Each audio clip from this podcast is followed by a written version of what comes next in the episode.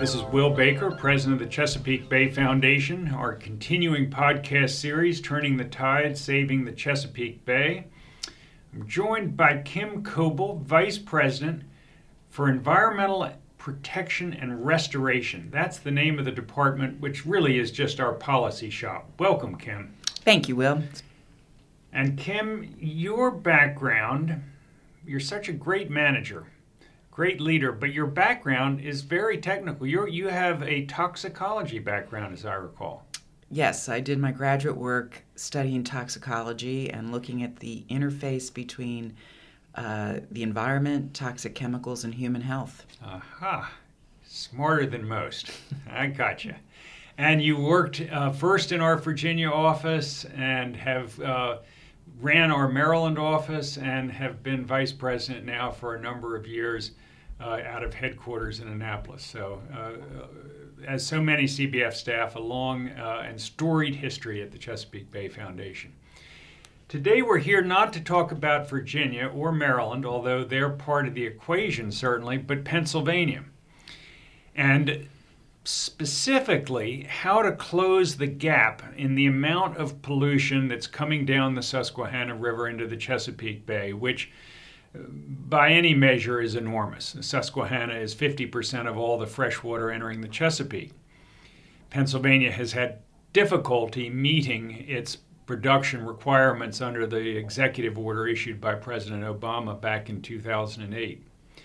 And what you and your colleagues have come up with is a way to get more pollution reduction out of less money, to be more efficient, and to benefit local economies, benefit farmers, benefit local water quality, and save the Chesapeake Bay all at the same time, you may be up for a Nobel.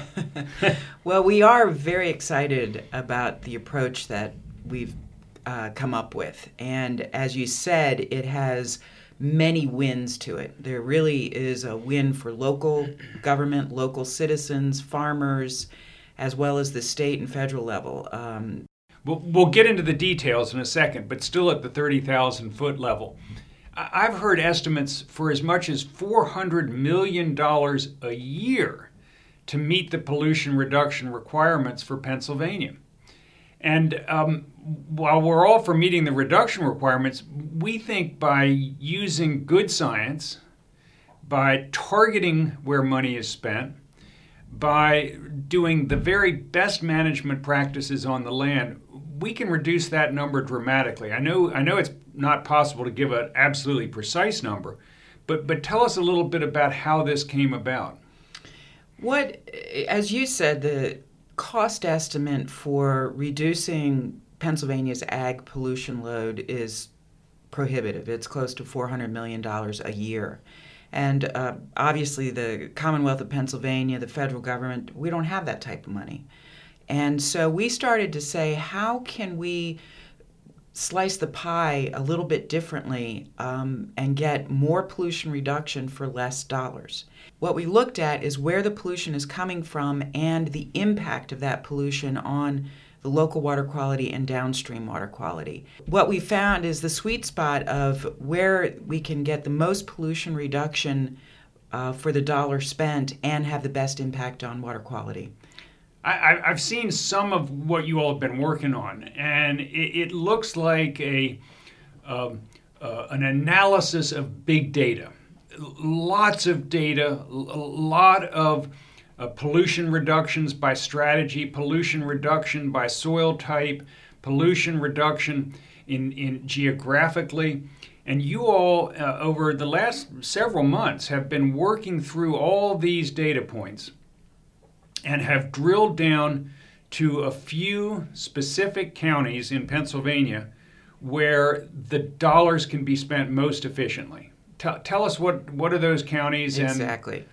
What we did is, is, as you described, looked at a lot of data, and we determined that if we target our resources, new resources, into five counties in south central Pennsylvania, we could get um, close to half of all the pollution reduction that Pennsylvania needs to achieve in 2020 by 2025. So 50% almost of, of the pollution reduction can be met by targeting these five counties. And they are they are including um, York, Cumberland, Franklin, Adams, and then the big county is Lancaster. And uh, Lancaster has a large footprint when it comes to pollution loads, but it also has a huge opportunity. There's a lot of great work happening in that county. Um, we have great partnerships, so we feel optimistic that if we can target the resources, there's going to be people lined up to use them and put them into good order. Well, that's what I was going to was thinking. Lancaster County is sort of the penultimate agricultural area in this country. I mean, the beautiful countryside, a fabulously productive soil, uh, a great history, uh, culture of farming, uh, and it really has built a, a tourist industry as well on, on agriculture. Right. And one other important point about Lancaster is that agriculture is a huge revenue generator for the county. And what what I believe I'm accurate in saying is that the county conservation uh, efforts, the county conservation individuals, and and really the culture of conservation in, in Lancaster is very high. So it's not as if they've been doing something wrong. In fact, they really want to embrace this new technology.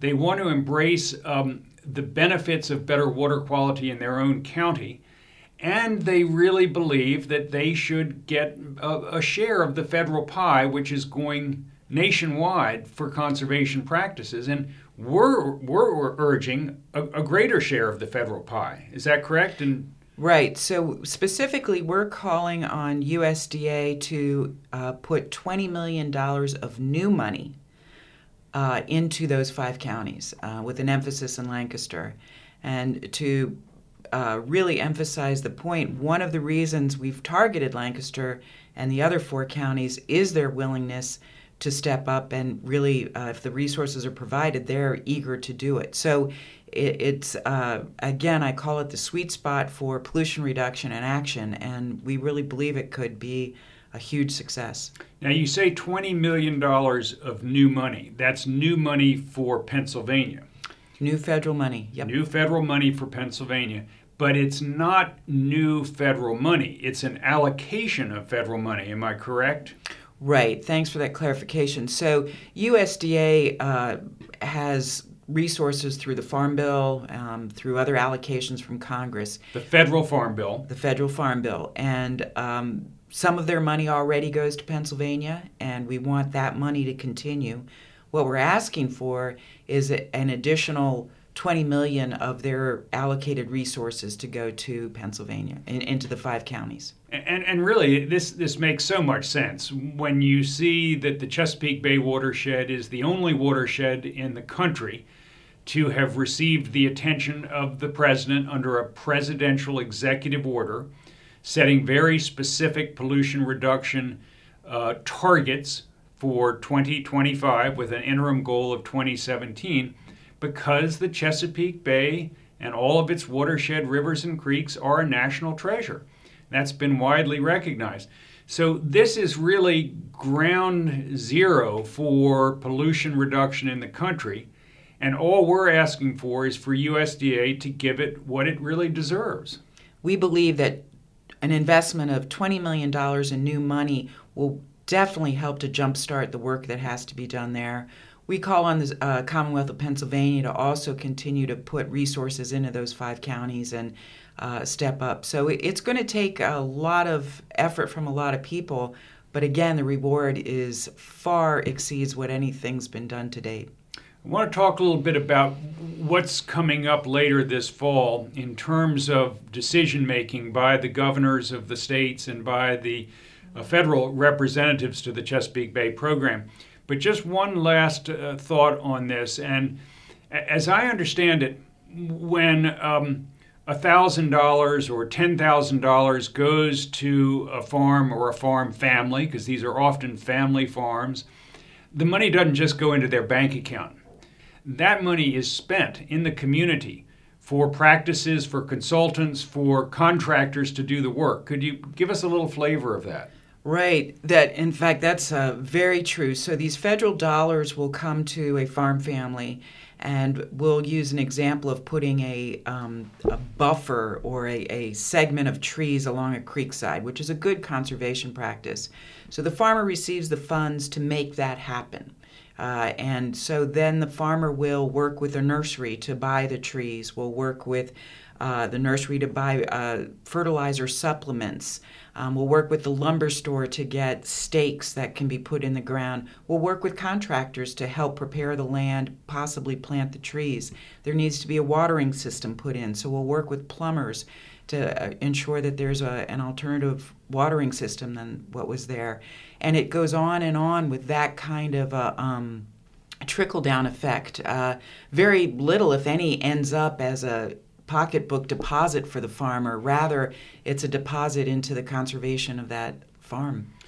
So we're, we're, we're taping this podcast, and when it's released on Tuesday, uh, we will have on that day uh, a major press conference. So a lot of this is in the works. It's going to be announced. We're going to be calling on USDA.